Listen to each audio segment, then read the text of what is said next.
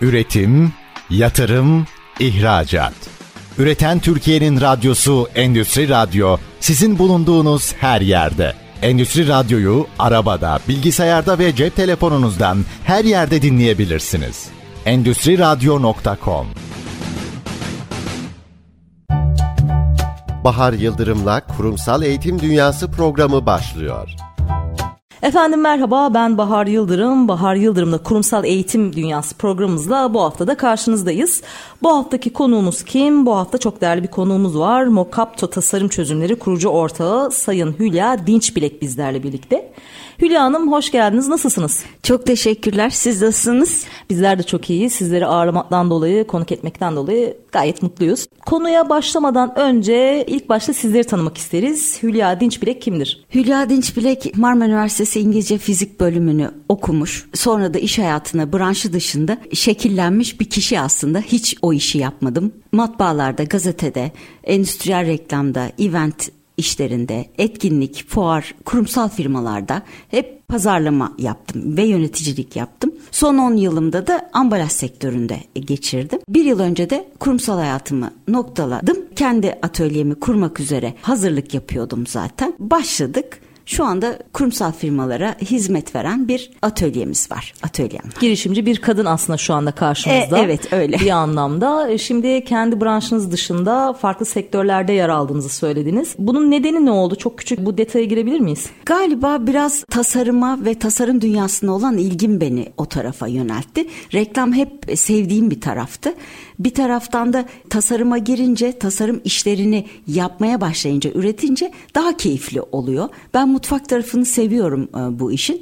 Endüstriyel reklamdayken de aynı şekilde çalışıyordum çünkü hep mutfak tarafındaydım. Müşterilerin sorunlarını çözmek üzere hep kafam çalışırdı. Sonrasında ambalaj sektörüne girince orada çok detaylı konular olduğunu gördüm. Deniz derya bir yer e, ambalaj sektörü. Bu sefer de bu konuların içine girince çok çok hoşuma gitti. Bütün işiniz renkler, trendler, tasarım, dünya nereye gidiyor, Türkiye'de nasıl satacağız, Amerika'da nasıl satmalıyız konuları çok besleyici konular. Yani insanın ruhunu da çok besleyen şeyler. Dolayısıyla çok sevdiğim bir şeydi bu benim. Atölyeyi de sadece ambalaj sektörüne hizmet veren Real Mockup yapmak üzere konumlandırarak açtım zaten. Bütün hedefim buydu ve bu şekilde gidiyorum şu anda da. Harika. Şimdi programdan önce sizinle küçük bir sohbetimiz olmuştu. Aslında renkli bir dünyadan bahsediyorsunuz ambalaj sektörü deyince de aslında konunun dışında kalanlar da ilk başta işin böyle janjanlı tarafını görürler. Biraz önce de siz benzer cümleleri kurdunuz ama aslında program öncesinde bu tamamen mühendislik işi dediniz. Biraz bu sektörden bahsedebilir misiniz? Ambalaj sektörünü genel değerlendirmenizi istediğimizde neler anlatırsınız? Ambalaj sektörü çok hakikaten geniş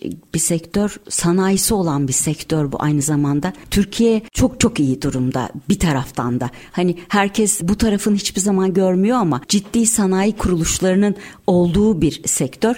Türkiye'de bunu şöyle dile getirebilirim. İlk binde ISO'daki ilk bindeki firmaların 65 tanesi ambalaj baskısı yapan ve tedari yapan firmalar. Bu çok ciddi bir durum. Aynı zamanda Avrupa'dan ve Orta Doğu komşu ülkelerimiz içerisinde de biz çok çok iyi bir durumdayız. Hem baskı tedarikleri hem malzeme tarafında gerçi ham madde olarak sıkıntı çekmekle beraber bu işin üretim tarafında çok çok iyiyiz. Dolayısıyla Avrupa'nın örneğin çok ciddi ambalaj baskıları Türkiye'de yapılıyor. Rusya'nın öyle, İran öyle örneğin ve komşu ülkelerimiz diyeyim daha doğrusu. Onlar da var. Çok çok iyiyiz bu anlamda. Tasarım tarafında da çok ciddi bir ilerleme kaydediyor Türkiye. Sadece anlayışlar fark ediyor onu söyleyebilirim. Ama daha da ilerleyecek benim gördüğüm kadarıyla. Ben 10 yıldır bu sektördeyim. Her yıl daha geliştiğini gördüm bu sektörün. Yatırımlar da çok ilerliyor. 5 sene önce çok küçük bir firma olarak gördüğüm bir kutucu bugün çok potansiyeli büyük bir kutu firmasına dönüşebiliyor örneğin. Bu yüzden kendi içinde çok dinamik bir sektör. E, bu sebeple bu sektörde olmaktan ayrıca e, gururluyum da hem hizmet veriyor olmaktan hem de bu sektörde olmaktan. Peki bu noktada çok fazla dinamiklerden bahsettiğiniz girişimciler için de aslında yeni yeni fırsatların olduğu, yeni fırsatların oluşacağı bir sektör olarak da anlıyorum bir anlamda sizleri dinlerken. Peki üretimde iyiyiz derken e, biraz daha o tarafı aç açar mıyız? Yani işçilik olarak mı ucuzuz yoksa buradaki hani kullandığımız teknoloji olarak mı diğer ülkelere göre daha avantajlıyız? Biraz bu üretim kısmına girelim. Daha sonra aslında belki daha çok keyif alacağımız tasarım kısmından başlıyor olacağız. İşçilik doğru, doğrudur. O Avrupa'dan çok daha şey durumdayız. Çok daha düşük burada rakamlar. Bizden mesela örnek verebilirim. Benim yaptığım iş Avrupa'da en az dört katı fiyata satılırken ben dörtte bir fiyatına satıyorum örneğin. Öyle düşünebilirsiniz. Euro bazlı hatta dolar bazlı bile düşünecek olursak. Onlarla karşılaştırma yapabilirim ben çünkü Avrupa'da bulundum. Gittiğim zaman kendi yaptığım işi karşılaştırdım. Avrupa'daki herhangi bir başka bir firmayla aynı işi yapıyoruz. Onlar 200 euroya satarken ben burada 50 euroya bile satamıyorum değer olarak baktığınızda. Evet. Ama bu arada Avrupa'ya da iş satıyorum yani ben de gönderiyorum. Çok çok daha iyiyiz onlardan. İşimizi çok iyi yapıyoruz hakikaten. Ama ham madde konusunda sadece şeyimiz var. Sıkıntılarımız olabiliyor. E, malum dünyanın gelişen durumları nedeniyle. Bir taraftan da baskı firmaları örneğin. Onlar çok çok iyi durumdalar. Teknolojileri çok gelişti. Her birinin baskı teknolojileri daha doğrusu çok gelişti. Bu konuda ambalajın dünyası biraz geniş. 4-5 tane farklı baskı çeşidi var. Burada hani bu tekniğe çok girmek istemiyorum. Herkesin anlayabileceği bir durum değil ama Türkiye'nin çok iyi ambalaj firmalarının bazıları satıldı örneğin. Onlar çok iyi firmalardı çünkü bir taraftan da. İyi olmasalar satılmayacaklardı kanımca. Ama sektörde çok iyi Türk firmaları, donanımlı Türk firmaları da var. Hakikaten sektör bir taraftan da şeyini de arttırıyor. Eleman, donanımlı eleman azlığı var. %20 ile %30 arası sektörün eleman gücü arttı örneğin. Ama donanımlı elemanımız yok ya da elemanı yok. E, müşterilerimizin tedarikçiler daha doğrusu öyle söyleyeyim. Baskı firmaları ham madde üreten firmaları kastediyorum tabi e, burada. Dolayısıyla sektörün bir takım kanayan hani yaralarına gelmiş oluyoruz bu taraftan da. Meslek edindirme e, konusu çok önemli bence. Meslek okullarında e, bu konuya özgü bir takım çalışmalar var. Ama üniversitelerde hali hazırda bu konuyla ilgili bir sadece bir tek program var. Grafik tasarım bölümünün içinde yer alan bir bölüm mesela ambalaj. Ama Avrupa'da, dünyada ambalaj tasarımı ayrı bir bölüm olarak Peki oradaki en temelde ayırt eden yönü nedir? Yani bir grafiker ambalaj tasarımını yaparken diyorsunuz ki hani alt başlık olarak yer alıyor. Bu ayrıca bir hani konu olmalı. Bir grafiker ambalaj tasarımını yaparken nerede eksik kalıyor işin ilk başında? Hangi yetkinliklerinin, yeteneklerinin ve becerilerinin olması gerekiyor? Yani aslında bizler de dışarıdan sektöre baktığımızda iyi bir grafikerin zaten bu işin altından kolayca kalkabileceğine inanıyoruz ama sizler işin içinde birisi olarak ve bu noktanın altını çizdiğiniz için sormak istiyorum. Yani aradaki o ince nüans veya fark nedir? Ambalaj tasarımı işi grafik tasarımın kollarından biriymiş gibi algılanıyor veya öyle ele alınıyor. Ama bu iş böyle bir iş değil. Her grafik tasarımı yapan kişi iyi ambalaj tasarlayacak diye bir koşul yok. Nerede zorlanır? Nerede yani? zorlanır? ambalaj tarafında grafik tasarımının benzersiz olması gerekir her şeyden önce. Kendine özgü olması gerekir. Kendine özgü şekli, dokusu ve sesi olması gerekir. Satın almaya teşvik etmesi gerekir hikayesi olması gerekir. Vadi inandırıcı olmalıdır. Şimdi düşünün önünüzde ambalaj var bir örnek bir ambalaj var. Bu örnek ambalajın hani 7 santime 15 santim bir şey paketi var. var. Paket var ürün önünüzde.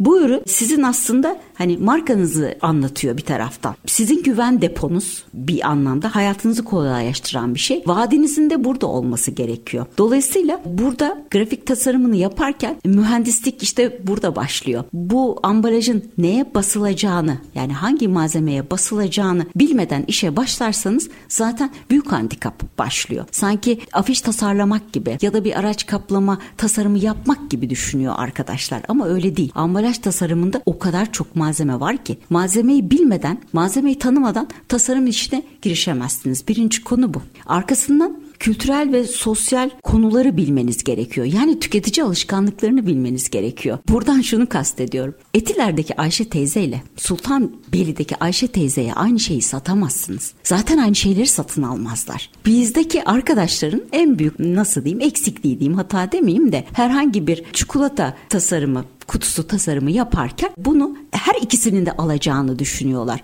Halbuki öyle değil. Bir tanesi çok büyük dev bir markette satılırken bir tanesi küçük minik bir markette satılıyor. Belki bakkalda. Belki de bakkalda satılıyor aynen.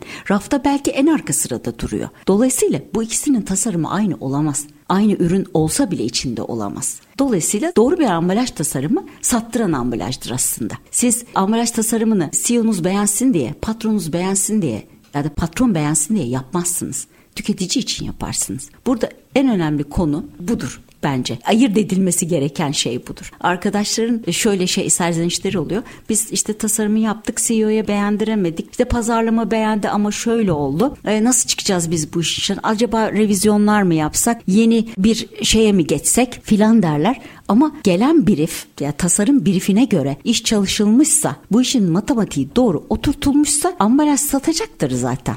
Diğer türlü çok yanlış iş yapmış olursunuz. En önemli konu bu aslında. Ee, şimdi anlattıklarınızdan şu sonuca da varıyorum. Sadece bunu tasarlayan pozisyonda olan kişilerin değil, buna onay veren, Aynen. yönetimde Aynen. yer alan kişilerin de aslında müşteri bakış açısında olması gerekiyor. Aynen. Diğer evet. türlü doğru ürünü tasarlıyor olsanız da onaylatmadıktan sonra üretime geçemezsiniz veya onaylattığınız bir şey belki doğru satış oranlarına ulaşmaz. O zaman yönetsel, yönetim kadrosunda yer alan aslında o patron patronların da bu bakış açısında olması gerekiyor nihayetinde. Aslında bu anlattıklarınızdan hani ajansların daha çok pazarlama stratejilerini yaparken hani bir hikayesi olması gerektiğinden bahsediyorsunuz ya. Hı. Ajansların yaptığı aslında işlerden bahsediyoruz öyle değil mi? Genelde bir sipariş geldiğinde işte pazarlama karşı taraftaki kurumun pazarlama müdürü gelir. işin hikayesini anlatır. Hedef e, müşterilerini verir. anlatır. Aslında çok fazla hani şu şurada olsun bu burada olsun demez ama işin ruhu ruhunu aktarıp sizden aslında bunun çıktısını bekler. Bu noktada peki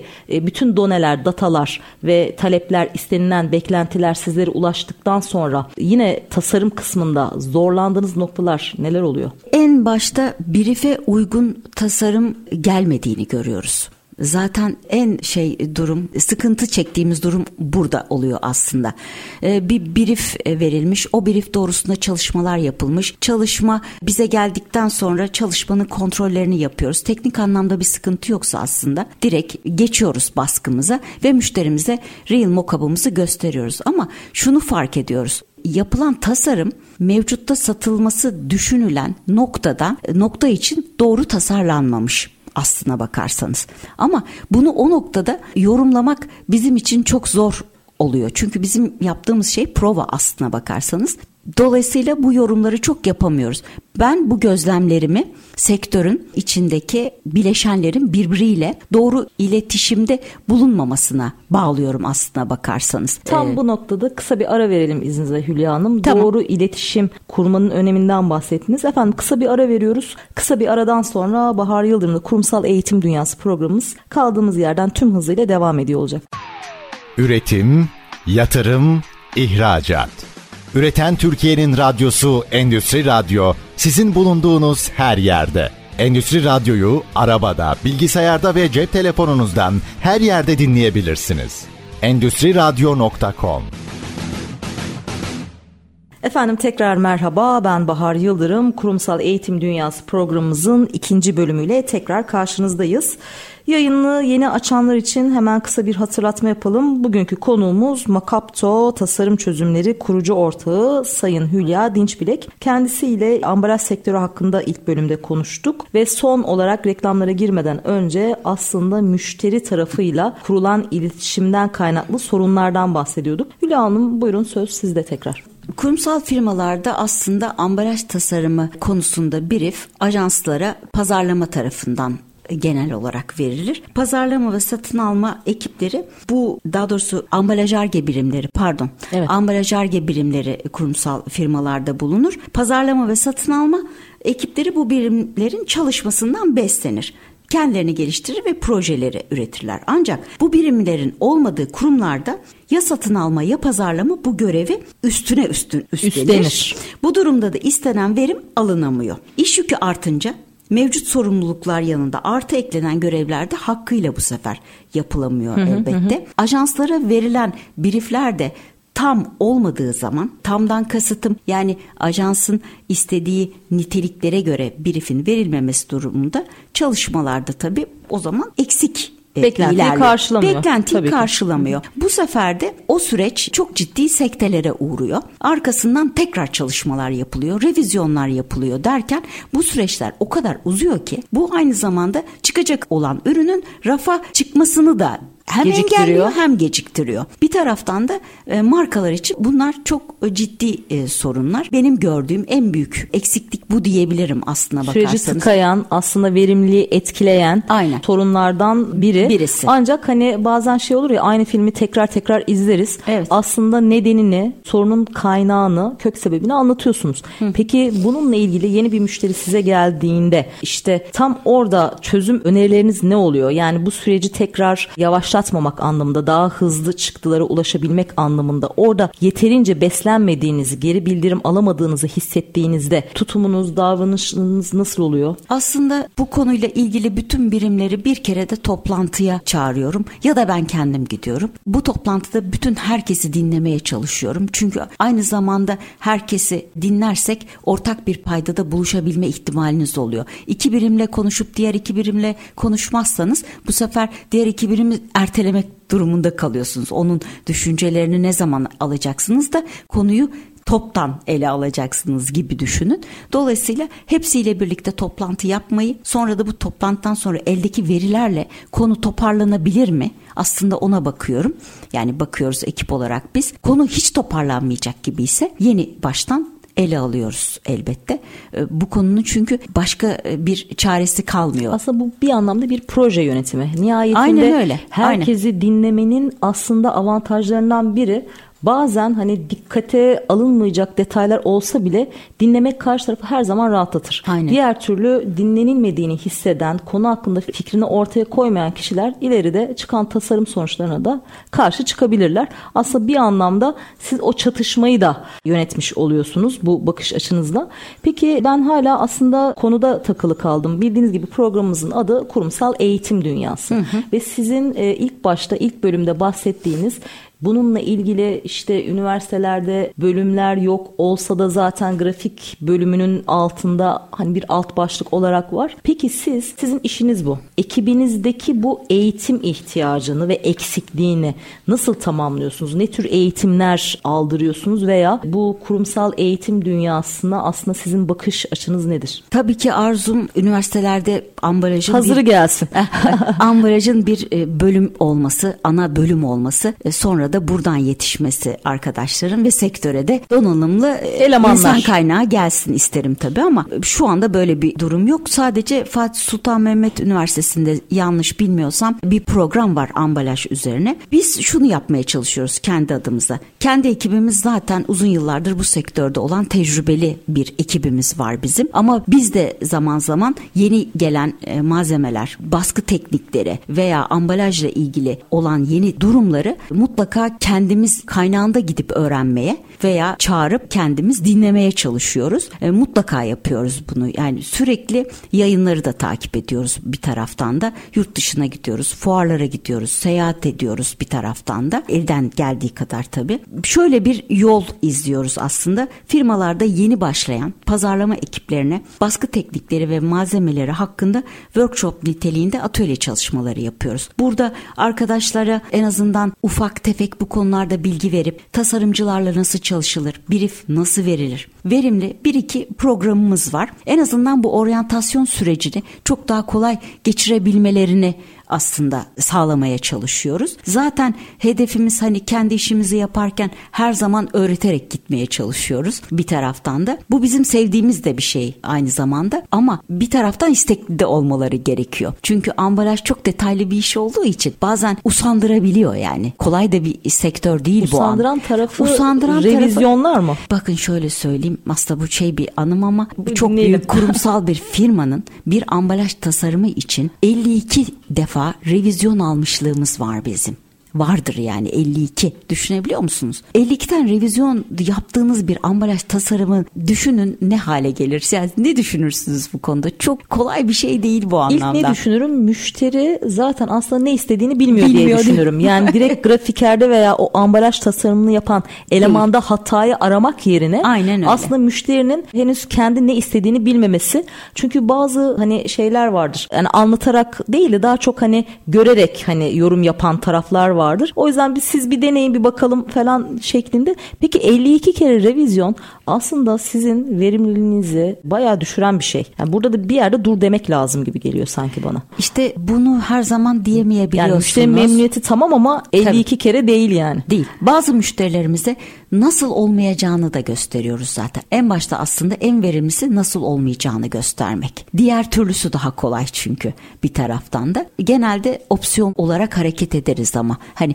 müşterimizin zaten geldiği zaman herhangi bir konuda tasarımla ilgili bir yorum yaparken kafasındakileri aşağı yukarı biliyoruz ve ona göre düşünmeye çalışıyoruz. Onu da eş zamanlı düşünmeye çalışıyoruz. Olabilecek alternatifleri önüne koymaya çalışıyoruz aslında. Zamandan Büyük kazanmak resmi için. gösteriyorsunuz. Nihayetinde evet, deneme evet. yanılma yöntemiyle değil. Değil de, de aynen öyle. E, aslında bu da yine sizlerin sektör deneyiminizden kaynaklanıyor. Kaynaklı. Kendi işinizi hızlandıran, daha etkin yönetmenizi sağlayan Hı. konuların başında geliyor. Şimdi teknoloji trendlerden bahsettiniz, workshoplardan bahsettiniz, oryantasyon programından bahsettiniz. Yani o aslında eğitim sisteminde eksik olarak gelen elemanın hazır eleman haline gelmesi için kattığınız değerlerden bahsettiniz. Bunların haricinde aslında iletişim eğitimleri de şu anda hani çok büyük önem hani arz ediyor diye düşünüyorum. Nihayetinde karşınızda müşteri var. İkna psikolojisi. Yani her şey aslında tasarımdan öte veya müşteri beklentisini karşılamaktan da öte müşteriyi ikna etmekten de geçiyor. Yani doğru iletişim kurmaktan da geçiyor. Bu anlamda iletişim eğitimleriyle ilgili ekiplerinize aldırdığınız programlar var mı veya bununla ilgili ne düşünüyorsunuz?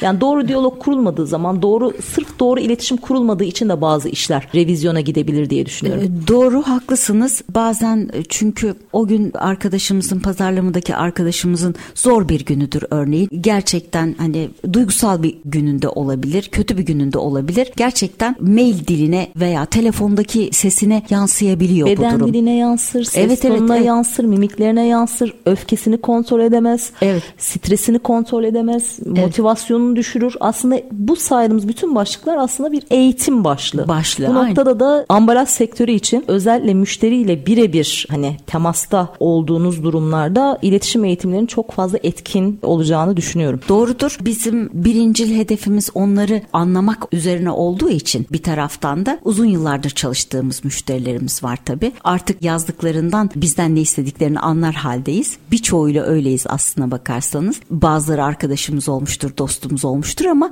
iş başka, dostluk çok ayrı bir şey elbette. Bizim arkadaşlarımızın çoğu aynı zamanda iyi proje yöneticisidir. Hepimiz e, aşağı yukarı insan sarrafı olmaya yakınlaşmışızdır artık. Dolayısıyla biz bu konuda çok mütevazi olamayacağım çok iyi bir ekibiz aslında. Her birimiz birbirimizi destekleriz. Hepimiz birbirimizin yedeği olabiliriz bu anlamda. Bu da bizi galiba müşterilerimiz tarafında nasıl diyeyim size size şey kılıyor. Rakipsiz kılıyor aslında bizi. Ben her zaman işimi çok severek yaptım. Belki yansıyor Hülya evet, Hanım iyi, enerji olarak. İyi olmak değil efsanevi olmanız lazım ki sizden vazgeçmesinler.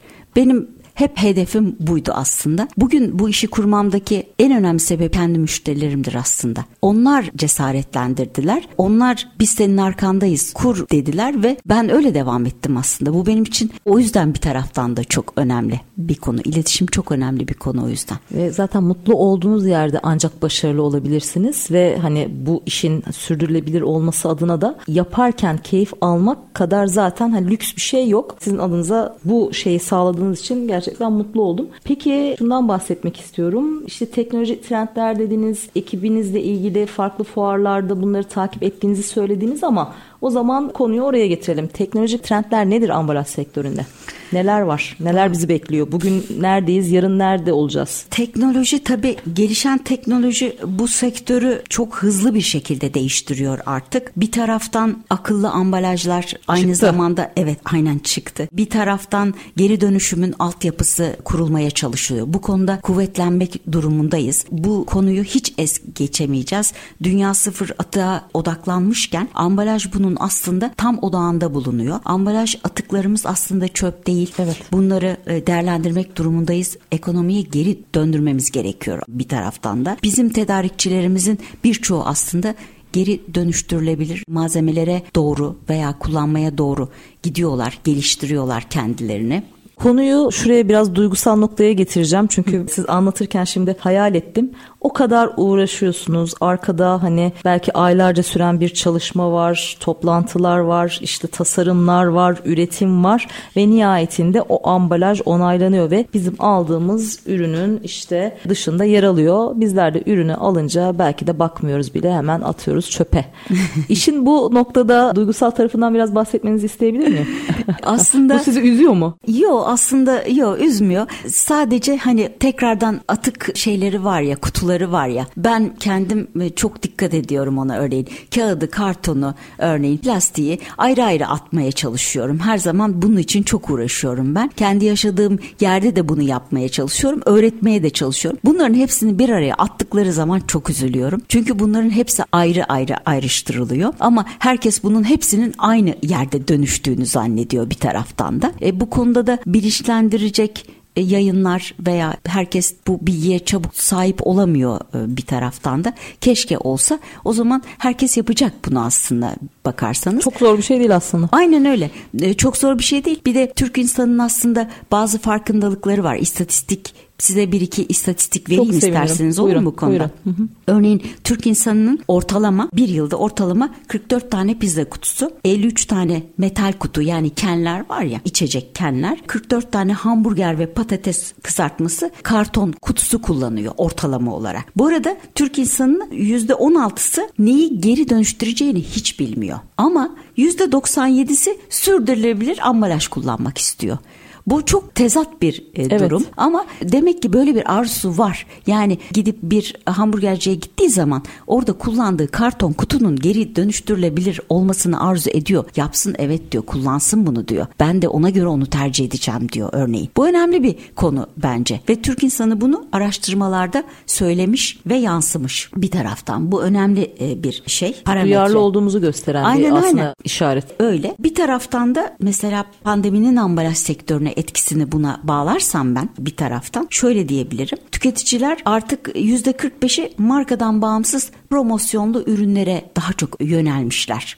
Örneğin böyle bir şey çıkmış. %44'ü de tasarruf etmek için marketteki marketin markasını kullanmayı tercih ediyor ekonomik koşullardan dolayı bir taraftan da. Tüketici alışkanlıkları yani pandemiden sonra değişmiş. Buraya da varabiliriz. Bu tür istatistikler sizi tasarım yaparken, işinizi yaparken ne ölçüde, ne yönde etkiliyor? Oranların değişmesi, davranışların farklı yönlere evrilmesi. Bu aslında ürünün yine briefiyle alakalı bir e, durum oluyor. Bir ürünün küçük bir markette, zincir bir markette satılmasıyla niş bir markette satılması ya da ihracatta satılacak olması tasarımı çok etkileyen bir süreç. Türkiye'de satılacak bir ürünle Kazakistan'da satılacak bir ürünün tasarımı da aynı olamaz. Olamıyor zaten. Bir de aynı zamanda kültürel ve sosyal farklılıklar da var. Yani şimdi örneğin şuraya bağlayayım, şöyle bağlayabilirim. Matem örneğin matem renk olarak e, siyahtır.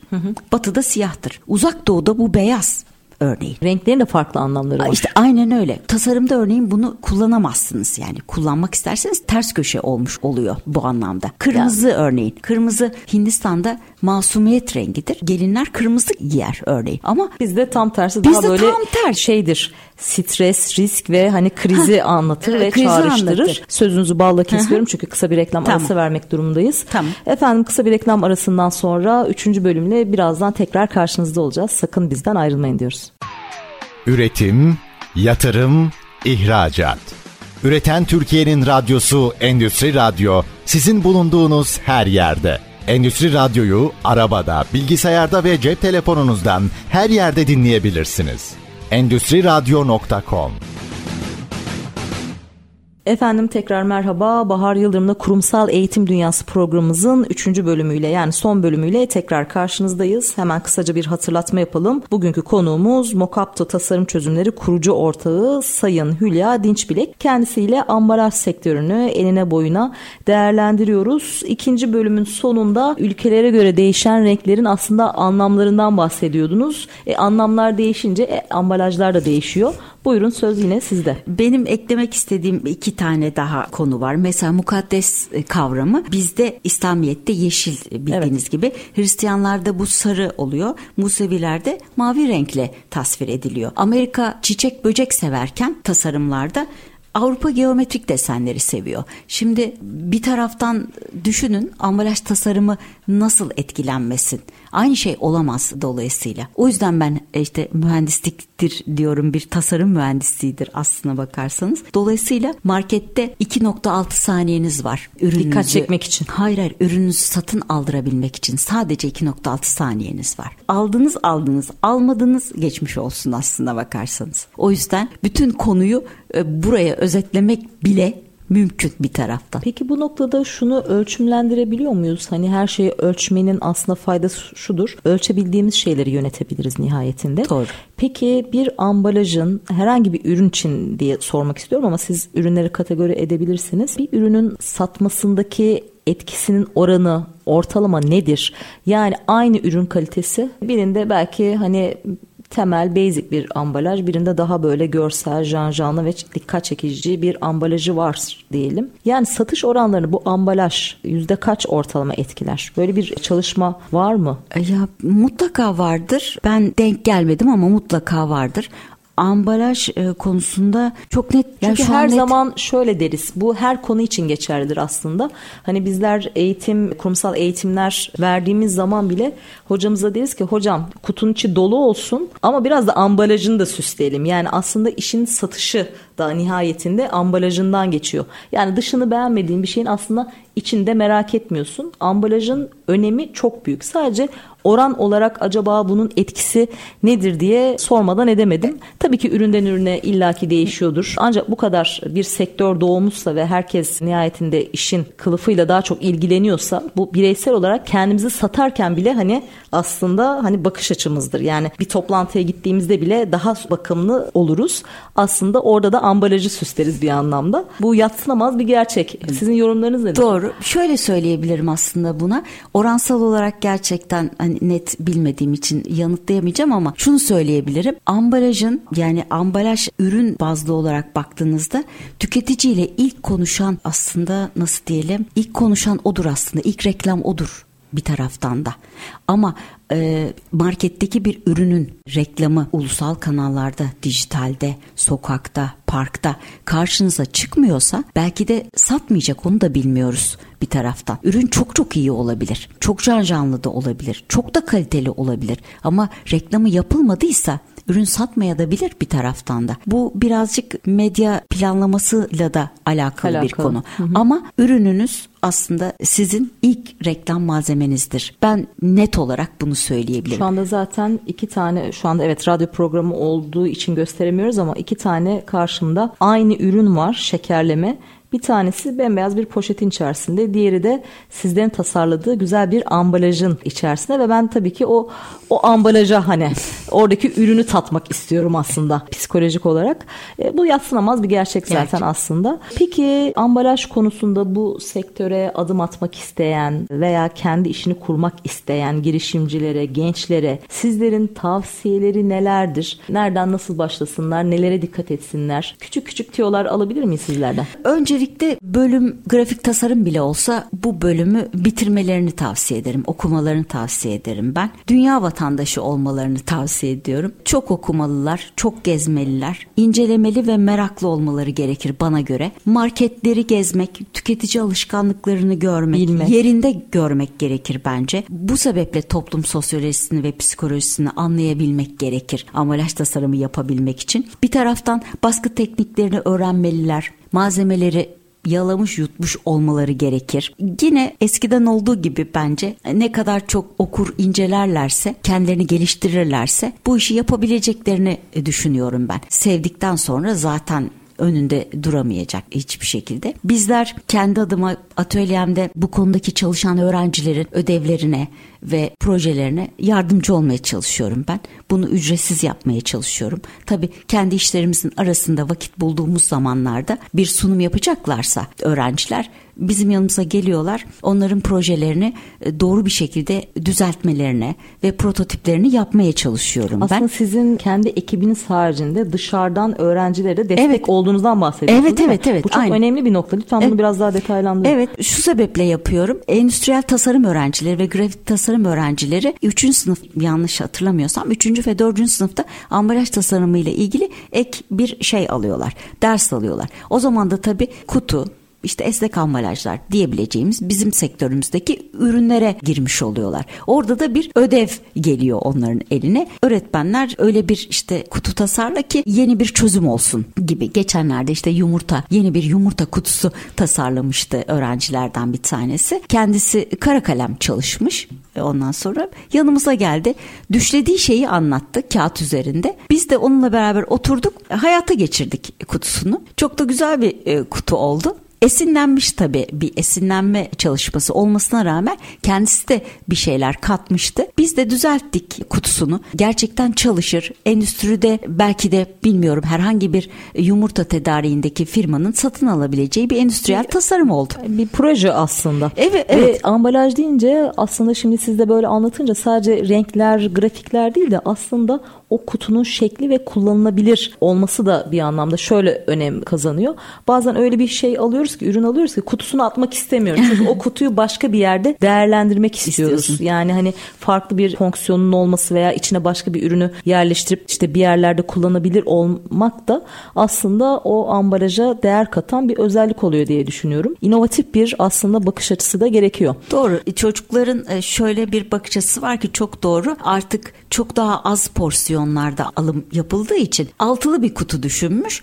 Onu da üçlü üçlü ayırmış yumurtaları. Hülya Hanım dedi üç tanesini kullandıktan sonra kutuyu zayi etmek istemedim. Ortadan ayırıp hani o üçlü olan kısmı atayım. Geri kalan da dolapta gene dursun diye düşündüm dedi. Bu da gençlerin satın alma alışkanlıklarıyla ilgili aslında bilinçli olduğunu gösteriyor. Ne kadar kullanacaksam o kadar alayım mantığındayım. Aslında anlamında. ikinci bir ürün daha alıyorsun. Şu anda anlattıkça sadece ürünü koruyan hani ona ruh katan değil de aslında o ambalajı da başlı başına ikinci bir ürün gibi de olabiliyor bazı noktalarda. Doğru, doğru. Bunu düşünerek tasarlamış. evet. Peki sizlerin bu atölye çalışmalarına katılmak isteyen öğrenciler sizlere nereden nasıl ulaşabilirler? Madem böyle güzel e, değer katan bir projeniz var. Onun da bilgisini verelim. Benim mail adresimden ulaşabilirler. Zaten web sitemizde infomuz var.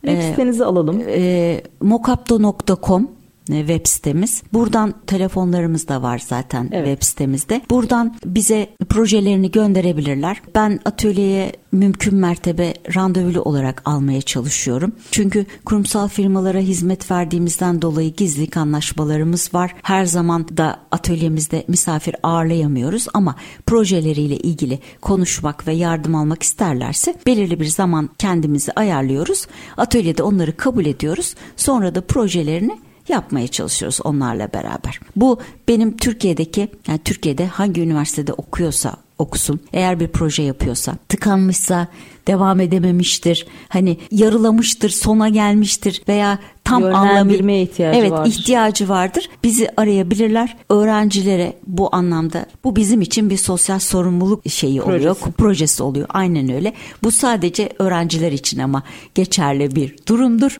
Kurumsal olan tedarikçiler, müşteriler için geçerli bir durum değildir. Gençlerin Özellikle- yanındasınız Hülya Hanım. Aynen Sizleri öyle. tebrik ediyoruz. Teşekkür Ee, ederim. çünkü sadece üretmek değil aslında üreterek ülkemize kattığınız değer haricinde gençlere kattığınız değer için de ayrıca teşekkür ediyoruz. Peki bu noktada benim sormadığım sizin bahsetmek istediğiniz ambalaj sektörüyle ilgili veya kendinizle ilgili ne var diye sorsam. Ayrıca şunu da eklemek istiyorum. Hani herkese sorulur ya sizin farkınız ne? Çok fazla bu sektörde firma var. Çok fazla tasarımcı, üretimci var. Hülya Dinç Bilek olarak, girişimci bir iş kadını olarak, gençlerin yanında olan bir iş kadını olarak sizler bu hani rekabet arasındaki müşterileriniz haricinde, o güzel diyalog kurduğunuz müşterileriniz haricinde farkı nasıl, nereden yaratıyorsunuz? Bizim yapmış olduğumuz hizmet çok biricik bir hizmet aslında. Ambalaj sektöründe bu süreçlerin içerisinde, baskı süreçlerinin içerisinde en sonda aslında baskıdan bir önceki step olduğumuzu söyleyebilirim. Büyük üreticiler büyük montanlı baskı yaptırdıkları için bizim yapmış olduğumuz iş bir tane olup onlara ambalajlarını, onların ambalajını etek kemiğe büründürdüğümüzden çok biricik bir hizmet yapıyoruz aslına bakarsanız. Bu süreçte de aldığı zaman bizden prototipi aldığı zaman üzerindeki lakları, gofreleri, metalize efektleri, ürünle ilgili aslında tasarımla ilgili kafasında hiçbir soru işareti kalmadan değerlendirme yapabiliyor bir taraftan da. Baskısı tamamlanmış ama hiç henüz piyasaya çıkmamış işler yurt dışı ve yurt dışında satışa gidebiliyorlar. Reklam filmi çekimine girebiliyorlar. Dolayısıyla bu bir tane prototip müşterimiz için aslında çok ciddi bir katma değer oluşturuyor. O yüzden biricik bir iş olduğunu söyleyebilirim. Elimizden geldiği kadar işimizi hakikaten layıkıyla yapmaya çalışıyoruz. E, müşterilerimizle de bu diyaloğu yıllardır bu sebeple sürdürüyoruz. Birinci aslında iyi yaptığımız şey iletişim diyebilirim. Arkasından çok iyi hizmet verdiğimizi, hızlı güven. hizmet verdiğimizi söyleyebilirim. Evet güven de çok önemli e, bir konu. Müşterimiz bize ambalaj tasarımını teslim ettikten sonra %100 en iyisini yapabileceğimizi biliyor elimizden gelenin en iyisini yaptığımızı da biliyor bir taraftan da. Bu yüzden kendimizi hani bu bu alanlarda biricik ve iyi olarak tarif edebilirim. Bunları söyleyebilirim aslında. Peki bundan 10 yıl sonra geleceğe hani bakacak olursak evet ne olur ne değişir bugüne göre? Bugüne göre büyük değişiklikler olacak onu görebiliyorum. Yani çok büyük değişiklikler olacak ama kendi sektörümüz için mi kastediyorsunuz? Ya ambalaj sektörü yani bundan 10 yıl sonra sizi tekrar konuk olarak ağırladığımızda neyi farklı konuşuyor oluruz? Neleri konuşuyor oluruz bugün konuşmadığımız sizce? Bugün, bugün konuşmadığımız muhtemelen ambalajların üzerinde akıllı etiketleri, aslında hani örneğin et ürünü veya balık ürünü veya tavuk ürünü aldığımızı düşünelim. Dolaba koymadan önce 5 saat içerisinde tüketmen gerekir diye bir sinyalizasyon görebiliriz. Göreceğiz muhtemelen. Bütün ambalajlar akıllı ambalaja veya paketlemeye dönüşecek gibi de gözüküyor bir taraftan da. Dönüşecek de. Yurt Hepsi dışında için, örnekleri var mı? Yurt dışında örnekleri var elbette var bunların var. Bizde maliyetler nedeniyle bilemiyorum daha hızlı yayılır mı ama gelecek muhtemelen. Ham maddeler değişecek. E, kullandığımız ambalaj ham maddesi belki de yenebilir ham madde olacak. Yani artık onu atmayacağız bile belki de bilmiyorum. Direkt kompost edilecek ve tekrar sektöre katılacak bir taraftan. Çok değişiklikler olacak gibi görünüyor bir taraftan da aslında biraz böyle kulağa şey geliyor, farklı geliyor ve heyecan verici değişiklikler. Bir taraftan. Ama tasarım hiç bitmeyecek. Bu, Bunu bu, soracaktım şu anda. O tasarım, tasarım acaba müşteriler kendi kendi ürünlerini tasarlayabilir hale gelebilirler mi veya o da onlar... o da onu söyleyecektim şimdi. Buyurun. Kişiselleş bitirecekler artık ambalajı diye düşünüyorum. Eğer bir ürünü alacaksanız belki de size gelmeden önce marketten sizin ve benim tavuk paketim belki aynı olmayacak bilmiyorum. Olabilir bu yani. Çok yakın bir zamanda bir çikolata firması için mesela ışıklı bir ambalaj argesi yaptık biz. Üzerinde led var ve reyonda sadece onda düşünün ışık var. Gerçekten ışık var yanıp yanıp sönüyor. Bunu fark etmemenize imkan ihtimal yok. Hatta bazı işte cipslerde veya içecek kutuların üzerinde hani kendi ismimizi görüyorduk. Evet. İşte direkt onu almak istiyoruz falan. Evet. Aslında evet. dediğiniz gibi kişiselleştirmeye doğru gidiyor. Peki son olarak şunu sormak isterim. Bir ürüne ait işte olan bir ambalaj nihayetinde ürünü temsil ediyor ve belli bir noktadan sonra çok incelemeden zaten onun o ürün olduğunu anlıyoruz dışarıdan. Artık hafızada yer ediniyor. Çok fazla bir ürünün ambalajını değiştirmenin dezavantajı veya avantajı nedir diye çok kısa sorsam çünkü programımızın da sonuna geliyoruz. Nasıl yorumlarsınız? Ee, şöyle söyleyeyim. Kanıksanmış bazı ürünler vardır. Türkiye'de de vardır bildiğiniz. Onların ambalajları değiştirilemez risklidir çünkü. Hı hı. Siz bakkala gittiğiniz zaman o ürünü istemsiz bir şekilde alırsınız. Çünkü yıllara dayanan bir reklam yatırımı vardır onda. Dolayısıyla bir yatırım aracıdır aynı zamanda. Logosunun da değişmesi zordur. Risk risklidir. Paketinin değişmesi de risklidir. Bu anlamda kanıksanmış bazı ürünler Türkiye'de ambalaj tasarımı değişmez. Aslında onlarda ufak tefek değişiklikler mutlaka olur ama siz fark etmezsiniz. Tasarımcılar bunu fark ettirmezler size. Zaten yavaş işin... yavaş adım adım belki aynen, zamana yayarak. Aynen böyledir. Ben bu anlamda evet bazı konularda bazı ürünleri riskli bulurum ama bazen de değişim kaçınılmazdır. O zaman kökten değişmesi e, bana daha doğru geliyor. Tamamen değişmesi gerekir. Yarım yarım değişiklik olmaz diye düşünüyorum. Peki Hülya Hanım son bir dakikanın içerisindeyiz. Son olarak sözlerinizi alalım. Bir slogan olabilir, bir mesaj ee, olabilir. Ee, ben şunu söyleyeyim. Hayal etmediğiniz sürece her şey imkansız olarak kalır. Benim mottom buydu. Bu işe ya da bu atölyeyi kurmadan önceki anlayışım buydu. Hala da böyle düşünüyorum.